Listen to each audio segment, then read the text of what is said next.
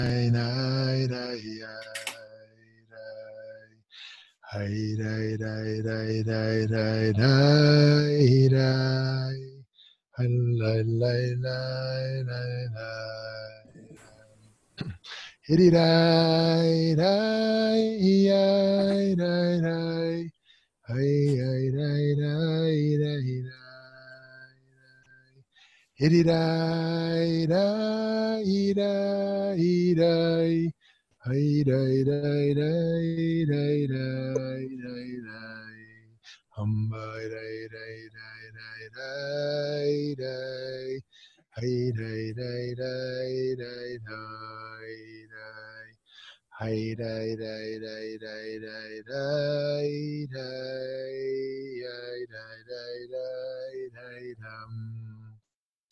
Hirai, hirai, hirai, hirai, hirai, hirai, hirai, hirai, hirai, hirai, hirai, hirai, hirai, hirai,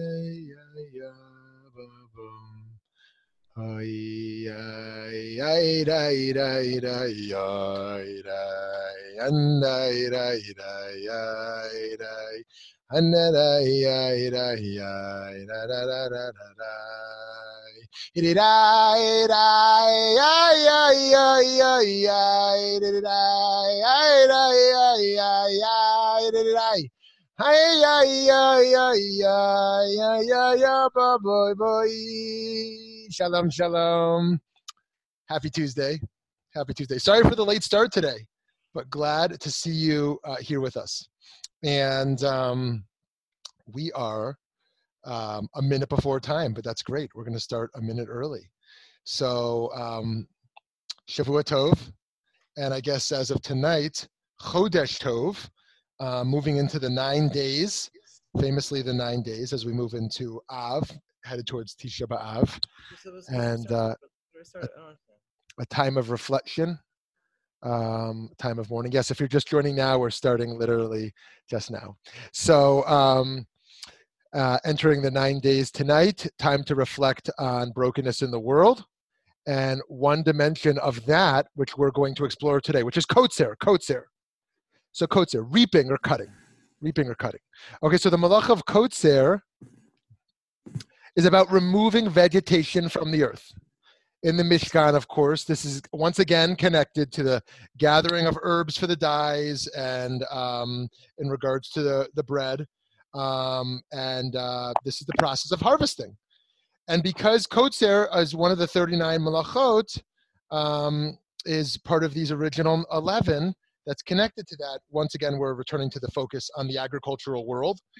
And on a technical level, this has to do with um, taking, taking plant life from wherever it's growing. And so traditionally one avoids uh, engaging with trees and bushes and flowers on Shabbat with or without a tool uh, to avoid any possible removal of vegetation or fruit from, from its source. So what is it that we are trying to focus on Shabbat in regard to our relationship in cutting plants on a deeper level? Every aspect of life has roots that provide living things with nourishment. As humans, we have our own physical life sources from which we meet our basic human needs, such as water and food, and well beyond that. And we have our spiritual life sources as well that nourish us. On the latter point, we might investigate what it is exactly that each of us needs in order to be nourished spiritually and connected to our respective souls and to the grand, grander divinity. Rabbi Dr. Arthur Green, Art Green, in his book Ehyeh, Ehyeh, one of the great names of God, means uh, God of becoming rather than a God who is. Um, writes over there. He's a he's anyways. He's a. I'm sure many of you know who he is. He's a professor um, uh, and a teacher of Kabbalah and and Chassidut. And he writes that the first sin in the Garden of Eden, the Chet of Gan Eden, um, um, involved, of course, picking fruit. Involved an act of kotzer, which was the um, the quintessential act um, of of what it means for humanity to uh, to fail, or as Christianity would say more commonly, fall. Um, and and here he explores what's at stake there. So here I'm going to quote Art Green. The early Kabbalists offer another profound teaching about the tale of Eden. Reading the text closely, they say, shows us that there were two trees at the center of the garden the tree of knowledge and the tree of life. These two trees were joined to one another knowledge and life, or creation and revelation, world and Torah. Being in their essence one. Adam and Eve's sin was plucking the fruit. In doing so, they separated the two trees the tree of knowledge and the tree of life, tasting only of knowledge, but in such a way that it was cut off from its root in the tree of life. Their sin was separation, breaking apart the unity of being. The Kabbalists understood the break between the two trees as dividing the sphirot, seeking to wor- worship the Shekhinah alone, cut off from her deeper roots within the Godhead. Okay, that's Art Green. So, against this Kabbalistic backdrop, which imagines trees as evoking separation rather than cosmic unity, we gain insight into why the rabbis caution the engagement with plants during Shabbat. Consider this Talmudic passage. Rav Yaakov said, one who walks on the road, this is Pirkei Avot, a famous one that I'm, I'm troubled by. one who walks on the road while reviewing a Torah lesson, but interrupts his review and exclaims, how beautiful is this tree? How beautiful is this plowed field? Scripture considers it as if he bears guilt for his soul. Okay, so that's very troubling. Think about that. The person walking down the road who sees a beautiful tree and comments on its beauty, stops and smells the roses, so to speak, actually has done something wrong, Pirkei Avot says, because um, they've interrupted their learning to engage in that. Now, I can make a lot of counter arguments to that. Um, but let's unpack it a little bit. Can we miss? Can we miss the forest for the trees? Indeed, an overemphasized singularity distracts us from bigger truths that we must hold in our consciousness. To, to catch the singularity of the tree in the midst of a grander thought um, potentially raises, um, uh, begs the question. So, trees have a central role in Kabbalah, of course. Avoiding cutting vegetation helps us to focus on the interconnectivity of all life and the oneness of all being. Professor Daniel Matt, who many of you uh, know from translating the Zohar or know personally, or certainly know from our VBM community, um, in his book, God and the Big Bang, writes, Maybe I should just stick with tree. But is there, a, is there really a separate, self contained thing I can call by that name? Down below, the roots absorb water and minerals from the soil. Up above, the chlorophyll in the leaves traps and stores the energy of sunlight. The leaf is not separate from the tree. The tree is not separate from the earth and atmosphere. If I pause and reflect, I realize that nothing is entirely separate from anything else. A faint memory of the cosmic seed lingers. And so here we um, explore the notion that separation itself is a facade, is, is an illusion. And so to focus on the singularity, dismissing the interconnectivity, um, is spiritually problematic. So we often talk about the elevated status of the human being, uniquely created b'tselem Elokim, in the image of God. But in Hasidus, in Hasidut, it is also true that divinity is infused into all of creation the, the Baal Shem Tov, the Besht, the founder of Chassidut, as we t- typically say, writes, or actually he didn't write anything. He says, as written in his name, this is an important principle. Everything in this world contains the divine sparks. There's nothing in this world that is devoid of these sparks, not even trees and rocks. There are even the sparks from the breaking of vessels in everything we do, even in the sins we commit. And so we have to ask this question in what way are sparks of holiness similar or different in the human experience from within the broader natural world? Or maybe that, again, that binary itself is problematic to understand the human as something separate or different from the broader natural world. The Maharal of Prague, Rav Yehuda Loew, writes about how interconnectivity offers a new perspective on epistemology, although really hermeneutics and hermeneutics. He describes the multiple ways of understanding biblical text by drawing on images from the plant kingdom. As you know, pardes, uh, meaning the orchard, um, comes from, just making a note, comes from these four different layers. Not comes from, actually, from Pardes, we pull out four different layers of how we can interpret text, four different her- hermeneutical la- layers. So here's what, here's what the Maharal writes We must never uproot, meaning lose sight of, the pshat, pshat, the literal meaning of a text. Yes, you want to go deeper than the literal meaning, but you never uproot the literal meaning, meaning, he writes. It remains intact while the midrash or the drash, the allegorical interpretation, probes the depth of the text. Let me cite a parable to explain this point. The roots of a tree are deeply embedded in the ground, while the tree produces branches, fruit, and leaves. Everything emanates from these roots. The pshat, again, the literal or simple or simple read, constitutes the root of the text, which expands and expands, sprouting branches in every direction. And so for the for the Maharal here, the tree inspires or at least helps us reflect on the notion that all of reality has multiple interpretive layers to it m- multiple layers of interpretation and that in those multiple layers or multiple narratives if we were doing dialogue work we can see um, that we don't wish to uproot any of those layers I- as we go deeper Professor Mordechai Rotenberg in Israel uh, builds off this idea. He writes, The Maharal's metaphor is similar to the one by Hegel. okay, I'm going to have to talk about this again after. The Maharal's metaphor is similar to the one by Hegel, he writes, cited in an introduction to his book. Hegel conceives of a conflict. The flower negates the bud, and the fruit negates the flower. In contrast, the Maharal brilliantly interprets the word pshat the literal meaning of the biblical text in association with hit pashut, which means expansion. Again, hit pashut, expansion. Both words share a common verb root, pshat, pshat, and hit pashut, expansion, which connotes simplicity. According to the Maharal's metaphor, the tree expands into branches and fruit, all of which stem from the same root. Hence, the apparent contradiction between the literal and the non literal interpretations does not generate a tension between them in, in, representing the truth. They coexist peacefully and enrich our lives. Um, now, I mentioned my, my, um, my, my, my friend, uh, uh, um, Professor Ira, who's on the call here, who pointed out that actually this is a misread uh, of, uh, of, of Hegel. But anyways, Hegel is, is used by this professor uh, Rotenberg here uh, not to make the main point, but merely to, con- bracket Hegel to contrast the idea of of um, of an evolution negating the alternative versus holding it. And so here Rotenberg is building off a Maharal idea that offering a new layer of truth should not negate a more simple layer of truth, but merely include it. A fascinating midrash explores how the trees, the trees themselves, I love this midrash, feared the creation of the axe, precisely because for trees, the act of kotzer creates an existential challenge, if you will. When the world, and here's what it says in the Midrash. This is in Genesis Rabbah, Bereshis Rabbah.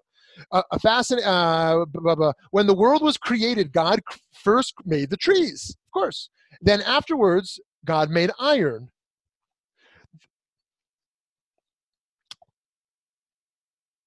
The trees shook with terror as they foresaw now the making of the axes and their eventual demise said God, Don't be afraid.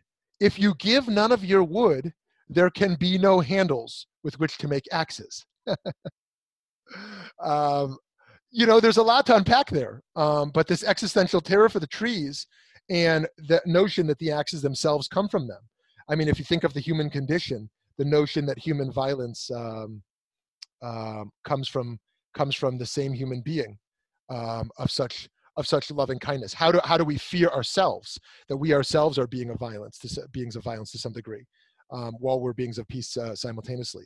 So Dr. Max Klau, one of my dear friends over in, uh, in Cambridge, writes about the work of Dr. Yaneer Bar-Yam. I'm guessing none of you have heard of Bar-Yam, but if you have, I would love to. I would love to know that. Um, he his work on complex systems theory. Here's how Klau writes about this, and Klau and I have been talking about this for 20 years, starting in Ghana, Africa. Bar-Yam's overview of interdependence invites us to consider three different types of systems and imagine what happens when a piece of the system is removed. The first example is a material like a piece of metal or a, or a glass of water. In these instances, it is possible to remove a component of the system by cutting off a corner of the metal sheet or removing a spoonful of water from the glass without profoundly changing the system. Okay? A second example of a more interdependent system is a plant or a tree. Imagine what happens when you cut some roots or branches from a tree. While the tree as a whole may continue to grow, it will surely be impacted by the loss of the part. And the part itself will be profoundly affected. It will die because of the removal. We see an even higher level of interdependence that appears when we look at a more complex system, like an animal. Remove a leg or a lung, and both the animal and the part are, to put it mildly, profoundly affected. Unlike a tree, the attempt to separate almost any component part from the whole in a living animal is sure to have a major impact on both the whole animal and the part that was removed. Now, here's Bar Yam's voice in the, uh, itself, uh, um, uh, himself. These three examples show very different kinds of interdependence. Recognizing that these different behaviors exist is an important part of characterizing all of the systems we're interested in. Consider the family or organization you're a part of. How strong are the dependencies between the parts? These are key questions for understanding the system and how we might affect it by our actions. Just asking these questions when we think about our world is an important part of understanding relationships. Now, part of what Bar Yam is getting at here is that when the more simple controls the more complex, the system itself cannot evolve and the system itself may collapse. To give a political example, the masses are more complex than the official up top, obviously, right? I mean, in, I guess I guess in a more Platonic worldview, it wasn't necessarily true um, that the masses were actually kind of ignorant. And then you have the philosopher king or Aristotelian, the philosopher king actually who does kind of have it figured out in ways that everyone else doesn't have figured out. But but looking at today at least, um, and you know bracketing some of the problem, problematic nature of that notion, although there we were dealing with lack of education as well. Nonetheless, there was moral intuition and other factors that weren't honored. In any case, today um, we understand that if you have a tyranny, if you have a, a, despotic leader who's in control, the system can't evolve in a way in a democracy, a true democracy, where the masses have some level layer of control, um, uh, that uh, where the system can evolve more. And so Bar Yam would be an advocate for democracy over over tyranny because of the notion that um, for a whole system to thrive, all the parts have to be liberated into the whole, such that um, control is given up um, by uh, something more, something less complex of the more complex. Okay, moving on. Um, just a few more minutes here. So, in the broadest sense, we are assumed to, to, work the land and take advantage of the availability of vegetation to provide food for our families and for our communities. That's a good thing. In a fascinating midrash, the rabbis specifically reflect on how, if the Messiah is coming in this famous midrash, the Messiah will actually disappear if we stop our planting. Indeed, the redemption of the world cannot emerge without us engaging with the world, and in particular, the vegetative aspect of the world. That's to say that Mashiach is here, Mashiach is here. Don't put your shovel down and stop digging, because then the Mashiach will actually leave. The work needs to coexist with the redemption. We also reflect on our unfortunate destruction of the environment, um, where Jewish law, starting right in Torah Shebichtav, in, in the Torah itself, specifically states in a time of war, famously, we do not destroy fruit trees, right? The whole, this is a reminder here, the whole prohibition, Torah prohibition of bal tashchit, of, of being destructive of, of objects, objects in particular, um, emerges from this notion that we can't destroy fruit trees even in a time of war right this helps us think about the israeli palestinian conflict and olive trees and what happens over there but this is from, okay, now I'm going to read from Deuteronomy chapter 20, Devarim 20, nine, just verses 19 to 20. When you shall besiege a city a long time in making war against it to take it, right? Again, they, they, they, they're, they're not assuming that all warfare is prohibited. Uh, certainly there is uh, Milchemet Reshut uh, and Milchemet Chova. There's obligated warfare, then there's uh, permitted warfare. Um, in any case, you're in this war and you shall not destroy its trees by forcing an axe against them. Baltashchit is the, is the language. For you may eat of them, and you shall not cut them down. For is the for is the tree of the field a man that it should be it, it, that it should besiege you by you? It should be besieged by you. Only the trees which you know are not trees for food, you shall destroy and cut them down and you shall build siege works against the city that makes war with you until it is subdued. Rambam in, in Mishneh Torah builds off of this He writes, It's forbidden to chop down fruit trees and to deny, deny them water so they will dry. As it says in the Torah, do not destroy its trees, quoting Devarim. And anyone who does so will be given lashes. okay, we'll bracket that part. Th- this applies not only during a siege, but in all instances that one chops down a fruit tree in a destructive manner, but one may destroy a fruit tree if it's harming other trees, or it's harming the field, field of others, or if its maintenance is expensive. The Torah only prohibits destroying trees for the sake of destruction. Any non fruit bearing trees, one is allowed to destroy, even for no purpose. One can do the same for a fruit tree that has aged and bears little fruit and is not worth maintaining. It is permissible to cut it down. So Rambam builds over here on this whole notion of bal tashchit, and he has a very expansive list of what it means to destroy. One of his is that if you have a, a can or a jar, uh, any container basically, you can't cut out the bottom of it. That's bal tashchit. To make a utensil into a non-utensil, is is a form of baltashi. Now, today, where we have a recycling industry, we just open cans and and break bottles and do things like this. Obviously, it's a different reality. Um, but then um, there was, you know, you would keep a, you, if you had a utensil, you'd keep it your whole life, perhaps. So this is true. Rambam, Rambam finishes up. And by the way, this is in the Laws of Kings and the Wars, uh, chapter six, verse uh, uh, um, sentences 8 to 10, Mishneh Torah. This is true not only of trees, but wh- whoever breaks vessels or rips clothing or destroys a building or blocks up a water source uh, or destroys foodstuffs in a destructive manner has violated the prohibition of Tashchit, do not be wasteful. And that's why environmentalists, if they want to give a Torah verse, um, if, they don't, if they're not going to look at the Garden of Eden, they will most commonly look at uh, the, the prohibition of, of doing anything that destroys that destroys, being wasteful. Okay, last midrash, and we'll wrap up here in two minutes take, and take questions and thoughts. This this midrash is quite famous from Ecclesiastes Rabbah, when the holy blessed, uh, when the holy blessed one is created, the first person created the first person. God took the person and led Adam around all the trees of the Garden of Eden, and said to Adam, "Behold my works." How beautiful and commendable they are all that I have created, for your sake I created it. Here's the anthropocentric thrust, although anthropocentrism is eh, anthropocentrism is not everywhere in the text. Here we see it.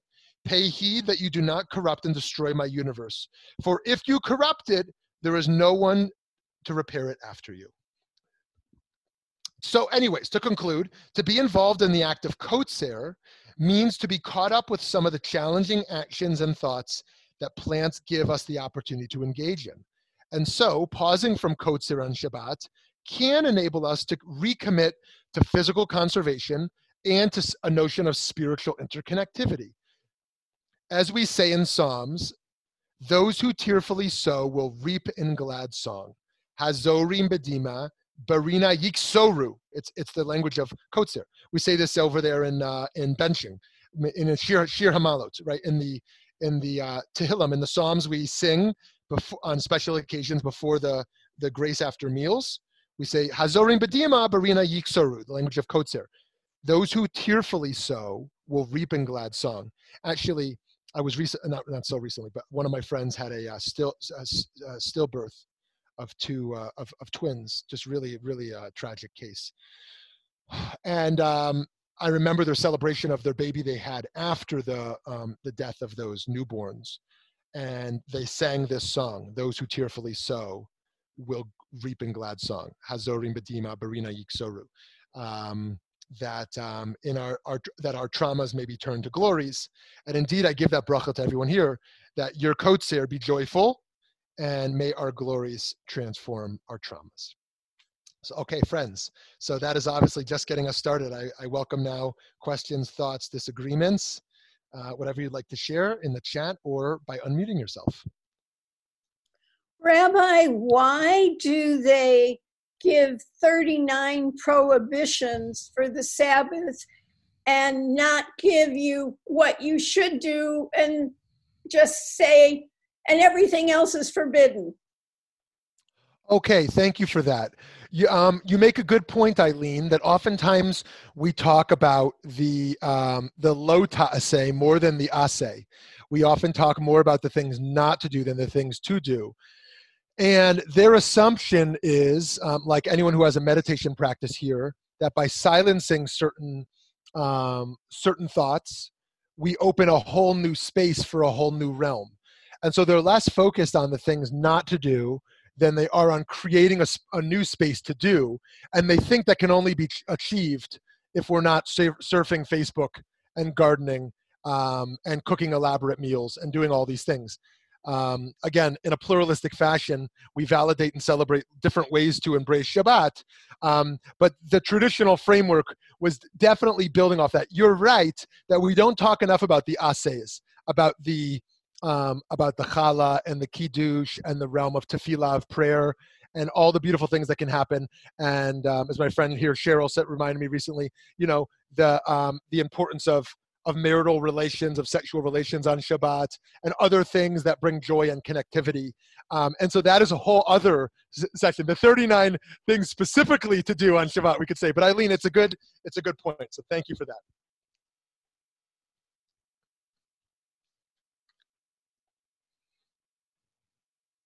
Someone else? I see people on mute. Are they able to unmute themselves? I yeah. assume they can. Probably. Yes. Hi, Cheryl. Hi. Um, what what if uh, I'm going back to that that the uh, scholar who's studying studying as he's walking and pauses to. Oh yes. um, but just taking it a bit further, what if he, what if if there's somebody who's walking who's starving, who's mm. hungry, and passes a fruit tree and it happens to be Shabbat. I mean, mm. I mean, wouldn't that that's you know, isn't that like pikuach nefesh or something mm-hmm. like that? You know? mm-hmm. Yeah, I love that. Thank you. Thank you. Yeah. Yeah, exactly. Oh, well, well without a doubt, without a doubt, um, one of the beautiful things is that pikuach nefesh in every traditional sense overrides Shabbat, the value of saving one's life or someone else's life, even to the extent that those who are most stringent about Shabbat legal practices argue that not only can a doctor or nurse or any medical professional um, obviously um, drive to their to their work when needed, but they can even drive home, lest it become a deterrent that people would feel stuck.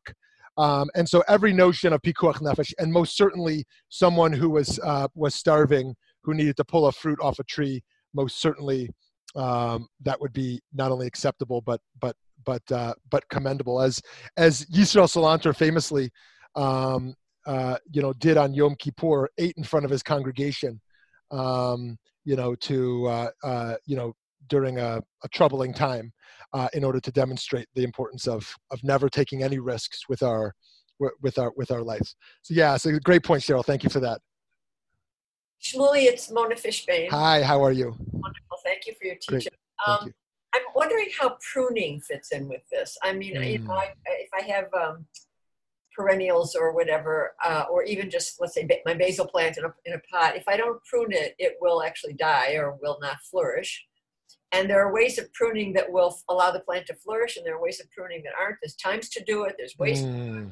So I'm wondering uh, about that both halachically and also in terms of the implications for, let's say, the more spiritual things you've been talking about. Okay, wonderful. Well, if you have a thought on that, I'd love to hear it because I'm gonna I'm gonna bracket the pruning question for when we get to that later in the series, um, and I'm I'm gonna make a note of it. Um, what's that? Pruning is separate from kotzer. Right. Saying? Yes. Um, uh, one second. I want to pull up my note on that. Um,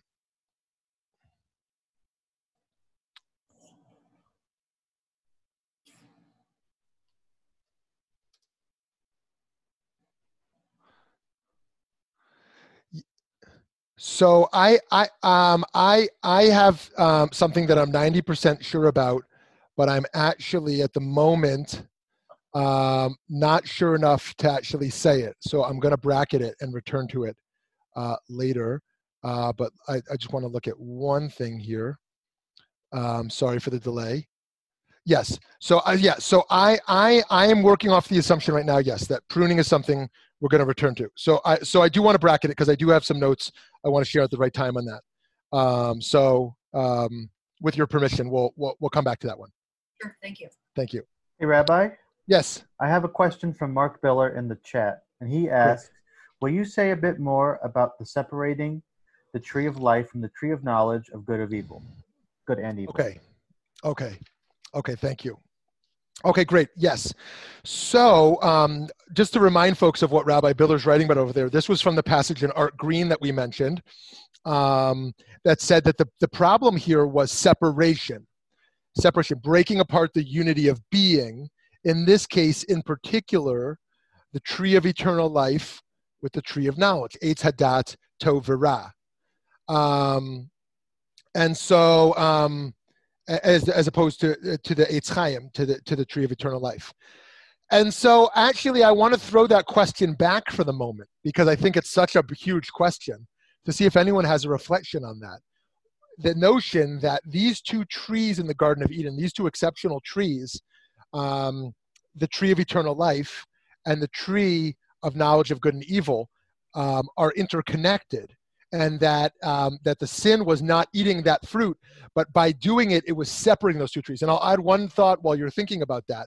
Rabbi Adin Steinsaltz um, uh, pointed out that um, um, Adam and Eve, Adam and Chava, were not expelled immediately from the Garden of Eden, and so um, uh, why didn't they, after being told they were going to be expelled? Why didn't they go eat from the Eitz Chaim? Why didn't they go eat from the, the tree of eternal life? And, uh, and Rabbi Adin Steinsaltz's answer is very interesting there.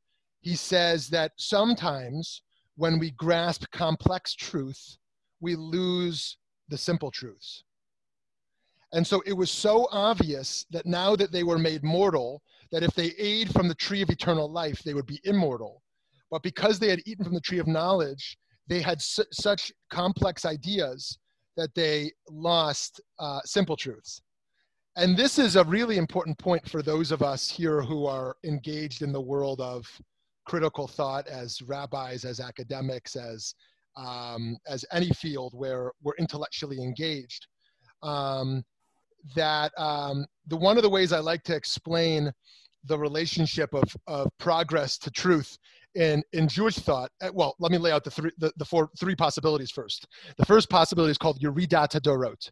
That is to say that we have declined in our truth, right? People used to have truth at Sinai in the Garden of Eden, and we're getting further and further from truth, from Sinai and from Garden of Eden, right? Yeridat Dorot. The second notion, which we're more familiar with in the 21st century, is a notion of progress in relationship to truth, that we know more than we ever did, we know more than we ever did. Um, and it's a linear progress that uh, in science, in research, um, in all kinds of fields, even one might say in religion, um, we know more than we ever did. Um, the third, the third approach would be not to be linear, um, either, um, either as a yerida, as a decline, or as progress, but something cyclical that there is no progress at all. I mean, um, and there's a lot to say about that. But the one I but the one I want to suggest in relation to this point here, then I want to open up around this great question, is um, that we have progressed in our ability to grasp complex truths. We hold a lot of relationships. We hold a lot of complex data. The average American, just let's just look at Americans. The average American holds on to a lot of knowledge um, uh, that's unprecedented in history, um, even those who are the least educated. Um, and yet, we have declined in our ability to hold simple truths.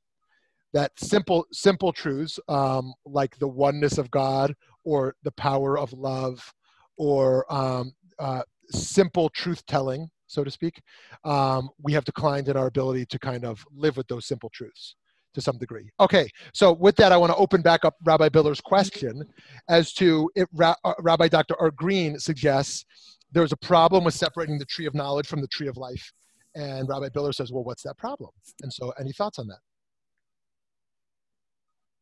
Yeah, Michael Evers has a question. Okay. Uh, hi there, Rabbi Yanklowitz. Thank you. Um, I'm not exactly sure. I guess this is on your last point that I have a question of, which is that third sort of, which is like that third model to get clarification on that. Does that have to do with like Tamar Ross's idea of an unfolding of theology just because with rabbi biller's question wouldn't it be that um,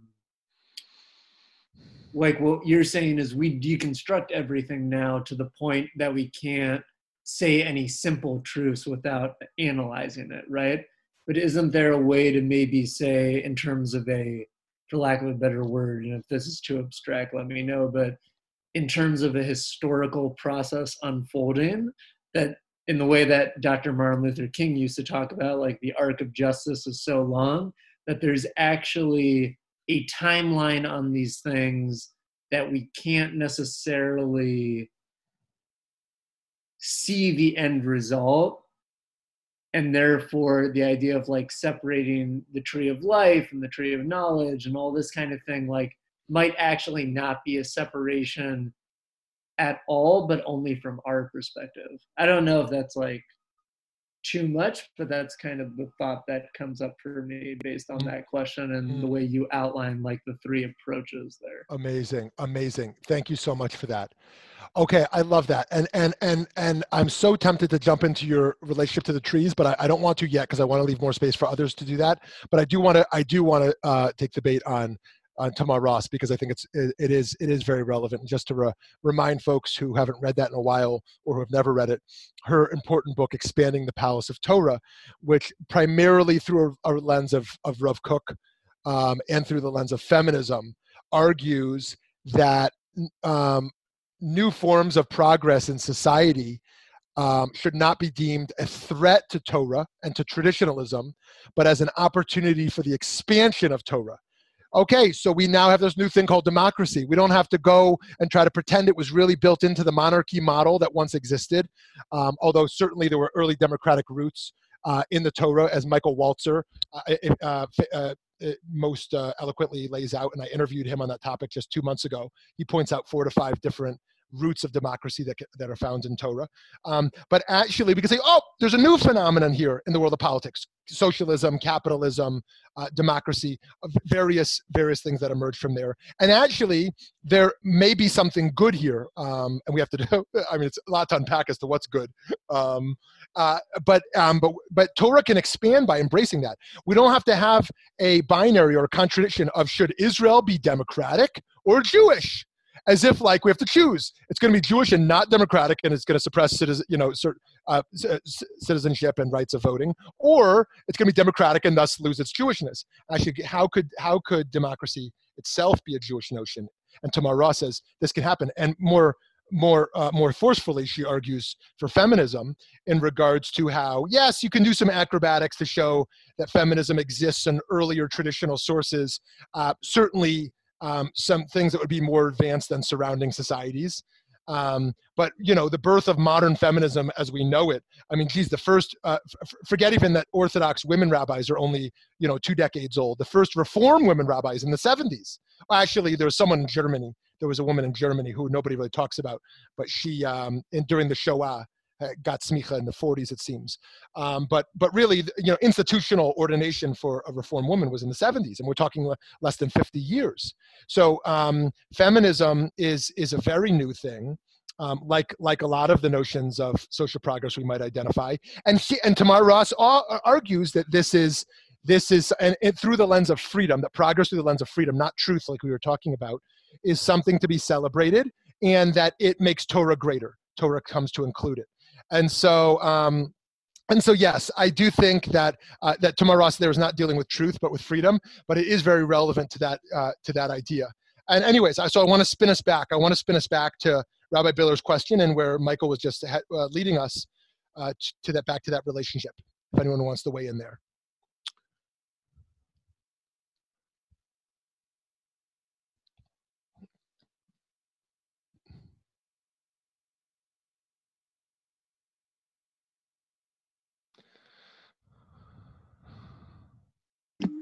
Can I offer an idea that just came to me? Yes, yeah, who's speaking? Yeah, it's Mark Biller. Oh, yes. Oh, hi, Rabbi yeah. Biller. Yes, please. Yeah. Hi, how are you doing? Um, it just hit me. A very extreme example would be Germany, Nazi Germany, which was the yes, height exactly, exactly. culture, uh, yes. uh, technology, but no no respect for life, and that was the tree of knowledge. Yes. Although they didn't have the tree of knowledge of the difference between good and evil, they had the tree of knowledge. But uh, anyhow, that's I, sort of a I, I, exact, that was one of the main directions I wanted to go, and I wanted to see where else we'd go first. But you're exactly right. That when life and knowledge are disconnected, you have Yeah. the atrocity of the Shoah, right? That you could have an enlightened society that is has brilliant philosophers, um, and um, you know Heidegger and, and and and everyone else, and and yet um, and yet are are capable of completely missing the dignity um, and value of life. And that, of course, is what Levinas and so many others are responding to. That actually knowledge is not the place we want to to root Mhm. our, our value of life. It has to ham- happen in the con- the concrete encounter of the human face, um, a- almost returning us back to our, our flesh rather than to our minds, in a sense. So thank you, thank you, Rabbi Biller. I think that's that's a that it, it, it's- it's a brilliant point. That now now and you might even say uh, although although here's the interesting thing there um, it's not just Eitz Hadat. It's not the tree of knowledge. We oftentimes shorten and call that. It's Eitz Hadat Tov V'Ra. It's the tree of knowledge of good and Yeah. evil, right? So it's not just you know mathematics. No, you know nothing against mathematics, um, but um, but but it is it is um, it is the realm of knowledge that deals with ethics itself, and so um, nonetheless, uh, metaphysics um, that are, is detached from the Eitz Chaim, from, from, from life. And here next week we're talking about lived experience more, more, deeply, um, is, is the great danger. Um, and it leads to mortality.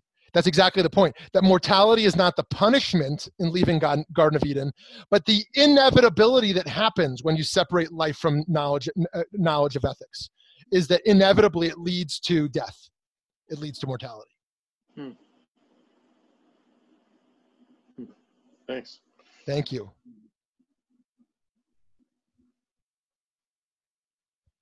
Hi. Hi.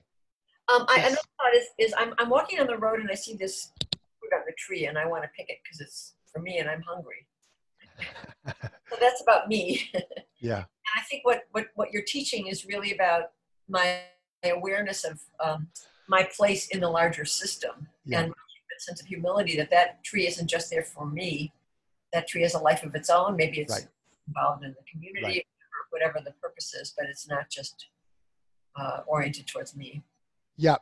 Oh, yeah. I love that. I love that. That that yeah. That responding to the anthropocentric worldview itself is seeing this as a form of life beyond me. That's not here for me. You know, it's interesting. uh, You talked about the fruit. I mean, we're we're, fortunate, I guess, and unfortunate, but mostly fortunate. I mean, highly, highly fortunate to have a grapefruit tree in our backyard, because there's so many layers of, of of being being privileged and being fortunate to have a backyard and to have a tree and have a grapefruit tree. We just don't like grapefruits, so it's really annoying. They fall all the time and they're all over the place, and then they get you know gross. And but on Shabbat, our kids always want me to lift them up and pick them, and I explain this is the one day we're going to look at them and appreciate them, but not actually pull them off the tree. And um, Kook himself actually felt we should never pick a flower off the bush, um, and uh, you know during the week. Now, now that's not to say that you know you're picking the flowers because you're putting it in a vase or whatever the case is. But actually, the person who just wants to pick it and kind of smell it and then throw it on the ground or you know put it in their pocket, or whatever the case is, um, he, he he was opposed to any any uh, picking of vegetation um, unless there was a, a very direct uh, a very direct need. And uh, this is related to just how sensitive we are to life. You know, there were a number of Hasidim who would not, um, who write about how they have bug bites all over their arms because they, they refuse to kill bugs. Um, maybe you're one of those people on the call. I, I, at one point in my life, lived by such a spiritually enlightened worldview, and at other times have, um, have cert- most certainly not. Uh, now we're at a place where we have a vacuum uh, you can buy a bug vacuum for 19 bucks on Amazon where you see the bug and you can just zap it into the vacuum and then release it release it outside. So that's a way of of really oh but we're going to get to trapping. One of the one of the the, the melachot deals with trapping. So we'll, we'll get back to this issue of trapping. There's oh, a lot to build off there. But yeah so um, but dr fishman your point your point is excellent here. And i think that um, what i want to what i want to argue here and i welcome a lot of pushback is that um, we should live in an anthropocentric universe um, six days of the week. We should feel charged and responsible and centralized as human beings in um, in our work of the world, um, and and embrace that the the world is radically unequal um, on every la- layer the global south and the global north on on on on gender on race um, and the like uh, and not not embrace that as okay um, but but but embrace that that's the messiness of the world that we live in and unless there's some mashiach or utopia um, that that's the world we live in and then on shabbat we pretend the world is perfect. We live in a utopia. I mean, I mean, Yitz Greenberg has uh, written on that stuff for decades. That on on Shabbat we we we we pretend that we live in a perfected world rather than in that broken world, and so too we re-center ourselves toward an egalitarian framework that uh, that everything is equal. That, there, that we don't that we don't we're not we don't exist in an anthropocentric framework. That that that flower or that fruit itself has a value that's beyond me. And i um you know yes i have the right to the fruit i picked yesterday but the fruit that i picked today is not is not really for me. For me i observe i i bear witness i bear test I, I i give testimony i i stand before the fruit but it's not there for me and then i return to a world of exploitation where all of us are complicit in exploitation of of people of animals and of products um, and i can't remove myself from being complicit in that uh, except for that one day could, could I add something to that? I, I sure hope you will. All right. So, like, I want to bring from Shabbat into the weekday that awareness. Mm-hmm. So it's not just anything goes during the yes, week. exactly. right. Kitchen, rocks. Yes. Six days a week. It's that I'm tempered. My exploitation is yes. tempered by my awareness of Shabbat and of what you were just saying. Yes, exactly. I, that is the hope that that um, that we that we need to um, to own. We own our complicity we need to actually see those problems and shabbat can sensitize, sensitize us to realizing just how exploitative um, that world is and that we don't realize in the realm of labor in the realm of the environment in the, in, in the, in the realm of animal welfare in, in the realm of self-exploitation or allow, allowing others to exploit us just how transactional the world is. Um, and um, and so it, it doesn't mean we we pretend and then up fake out back to my my my right to exploit but rather you're exactly right that we see it and we own it and we're deeply sensitized to return to it differently and so and so maybe i still pull that fruit when i'm hungry but maybe i don't pull it because i want to just smell it and experience it and then throw it away um, it's almost like um, fishing now i'm someone who doesn't eat fish but um, uh, there's something it's actually interesting. I like when I, my my kids witness fishing, and I can say, "Oh, that one, that guy just caught a fish and he's throwing it back. Don't worry, they're not going to kill the fish. They're going to throw it back." But in some ways, in this relationship, it's actually worse. Um, the one who's getting the fish to eat to, to need to eat the fish is doing something different than the one who's having a game. I, I'm pulling off the flower to smell it and throw it away uh, you know, uh, uh, uh, to smell the fruit and throw it away, as opposed to I want to consume it. The consumption is in some ways less violent than the experience and disposal. Um, so you know, um, that that fish now has a hole in it and now is tossed back in. Okay, oh, let's open it back up. We've got 15 minutes left.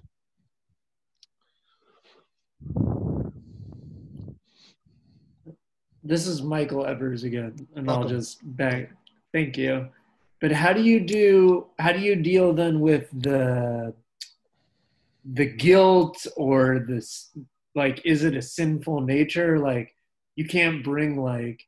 Correct me if I'm wrong here, but like you can't bring like then a sacrifice, right? To like atone or make up for what you did, and that might cause more damage. Like, I guess I guess my question would then be, how do you make up for what you take? Oh, oh, that that is. I love that, and that is way beyond the scope of this. But I, and I, and I, but um, but I think I just want to elevate how important the question is of how do we do tshuva? How do we repent for being complicit when when our act is indirect? Um, when uh, when we are a part of vicious capitalism, how do I do tshuva for that? How do I repent for being a part of that? When we are um, knowingly uh, a part of systems of exploitation uh, am, am, I am I am I stating your question correctly? Yeah, exactly. Yeah. Like you're and you're so, carrying around yeah guilt or whatever. All that like you gotta You're okay, good. You're Oh, okay, uh, okay, uh, okay, excellent. So, so I would offer three approaches, and I would welcome some others. Um, the first I would call ascetic. The second I would call minimizing, and the third I'd call tikkun. Ascetic means I'm going to do tshuva by refraining. Oh my goodness, like I'm just eating unjust stuff, or I've been in, I've been engaged in in pleasurable activity, which which gives me guilt. Um, you know, forget forget when it gets more complex, like white privilege and things like that, right? Um, or patriarchy, or or things that are much more intangible than things like I just I just bought a blood diamond, or I am um, eating chocolate that's not fair trade, or the like. Um, so the ascetic, the ascetic realm would say, I'm going to fast. I'm going to fast to purify myself from from that experience. And Judaism, it's overstated that Judaism is not centrally ascetic. Of course, it's not centrally ascetic, but the the ascetic strands within Jewish thought are so rich. They're so rich around how we limit our fulfilling all of our desires and even limit uh, fulfilling of any desires at times in order to achieve that purity of mind. And purity might be too strong, a purification perhaps. The second is minimizing to say, look, I'm aware that um, even after my fast or, or after all this, that this problem still exists, but I'm going to try to limit how much I'm benefiting from such a system. I'm going to live um, with some more limitations in place rather than just with what American life often experiences is experienced by the rest of the world is just total hedonism. Basically, anything you can afford to consume has no limits um, in, uh, in terms of your rights to consume as you please. Um, and then the third I would call tikkun. Tikkun mean actually trying to repair the problem. Now, we might not all be activists in this regard, um, but um, th- there's two forms of tikkun here past looking and future looking. Um, the, the past will be to actually go to some of these people who have been harmed by uh, such kotzer um, and try to fix that. Um, um, you know, the, the future looking one is to try to f- correct those systems that are, are uh, continuing to allow and even validate such exploitation. And so that's a very imperfect answer to a huge question I think about all the time around um, we know about tshuva and things we directly did harm. I said something mean to someone, I need to go to them and ask for forgiveness, right? I stole from someone, I need to return that object. But when we do indirect harm, when we are complicit within a system where we ourselves are, um, you know, as Heschel famously says, not guilty but responsible, um, how do we um, think about that as we approach Rosh Hashanah and Yom Kippur? So I want to. I, I I gave no answer. I just offered a few few potential frameworks and hope the question stays alive. Cool. Can Someone else? a- yes, please. Yes, oh. please. Yes, please. Um, so I was just going to add to the tikkun. I Mhm. always like a tikkun of like for like.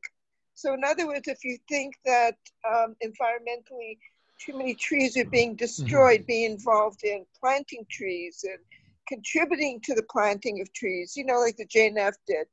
Um, if if you're worried about white uh, Mm, mm. privilege, get, um, get involved with things like Black Lives Matter, with Indigenous people. But um, to me, that's like the the best form of, of tikkun. Thank you. Thank you. Yes. Thank you for that. You're right because you because you really can look forward, Lauren. I appreciate that so much because because looking back, I mean, we have these complex models. I mean, let's just take a minute on something that deserves 20 hours to you know, tr- you have the truth and reconciliation process of South Africa where um, they're not asking to make payments. They want to be heard. They want to. Ex- there's an experience they think the country should go through. Then you look at German reparations. You know, actual money being involved in something that can never be you know monetize. And then you look at the call for slave reparations in america. Three very different um, approaches. How do we correct how do we correct slavery in america right? Is it through slave reparations right? Is it through various forms of legislation? Is it through affirmative action? I mean do we go through a truth and reconciliation process where everyone you know where uh, you know fill in the blank? I mean um, and then the, you know, the, the the german reparations process. I mean looking comparing just those three models from the 20th century and again, I mean, America hasn't done anything.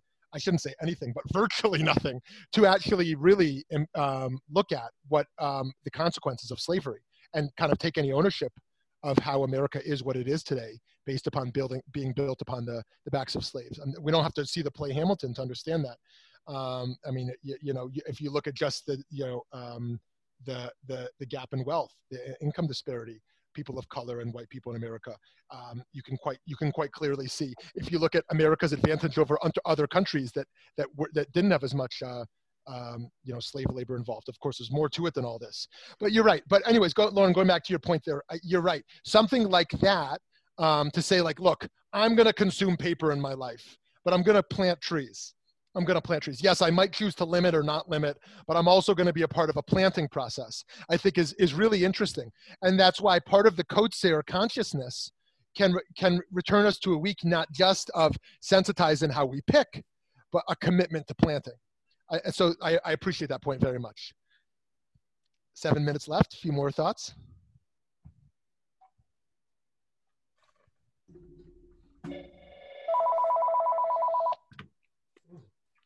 Hi, it's uh, Neil Comas Daniels. Hi, Shmuly. Hi, hi, Professor hey. Allen. How are you? Um, uh, I um, I think a little bit more about limiting in the garden.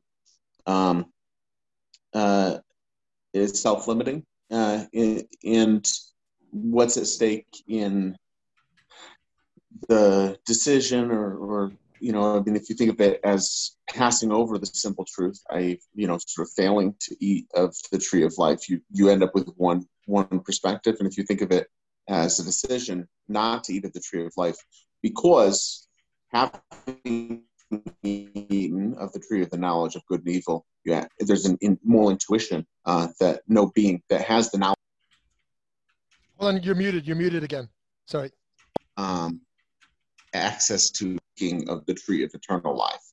Uh, right. So the, the so if you think of the right. you, you end up with two very different yes. ways of, of right. leaving the garden.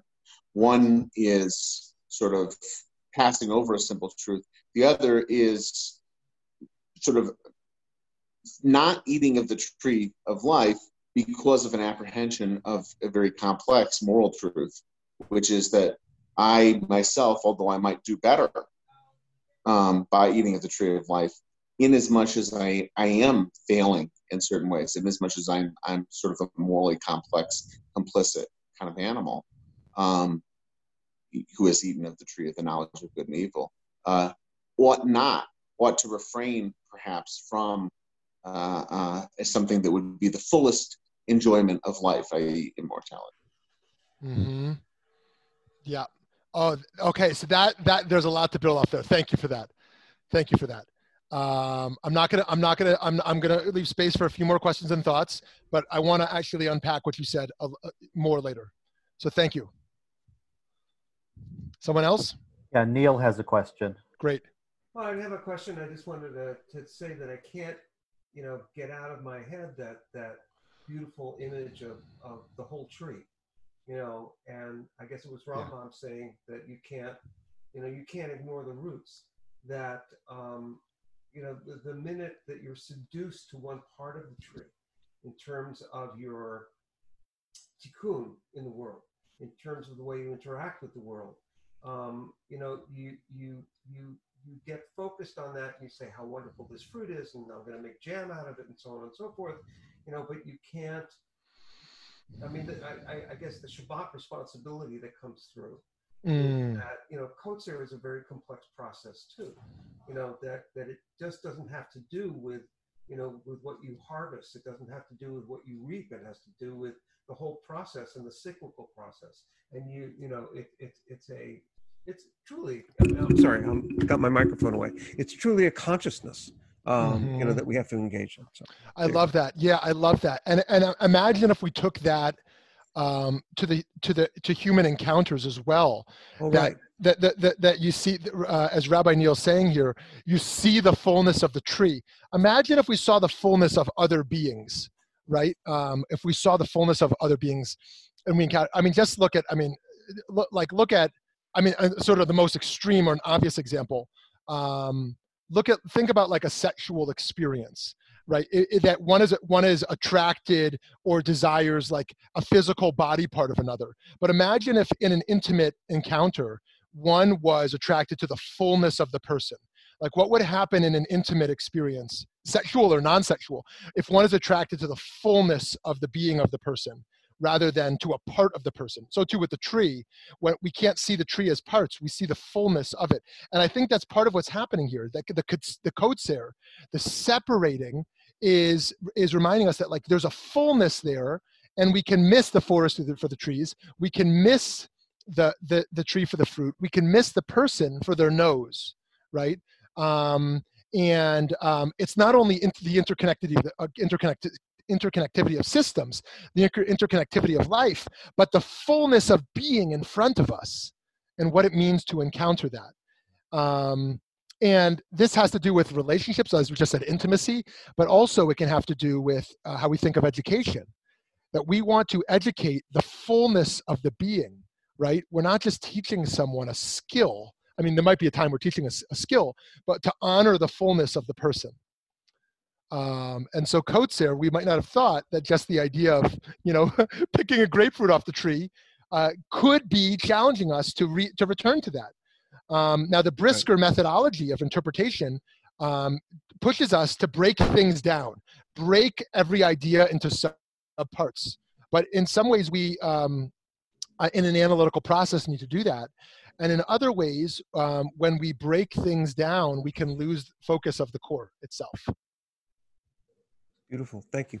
Thank you. Okay, friends, I um, I wish everyone a bracha for a great uh, a great day, a great week. I'm very grateful for you to spend this time this time with us, this time with me. And uh, next week, um, um, we are uh, moving forward to gathering. A lot to say on gathering um, and how we think of how we form um, how we come to ethical conclusions based upon a gathering process. As always, send feedback, thoughts, questions, anything else in between now and then. Other than that, until next time, thank you all so much. Be well. Have a great day.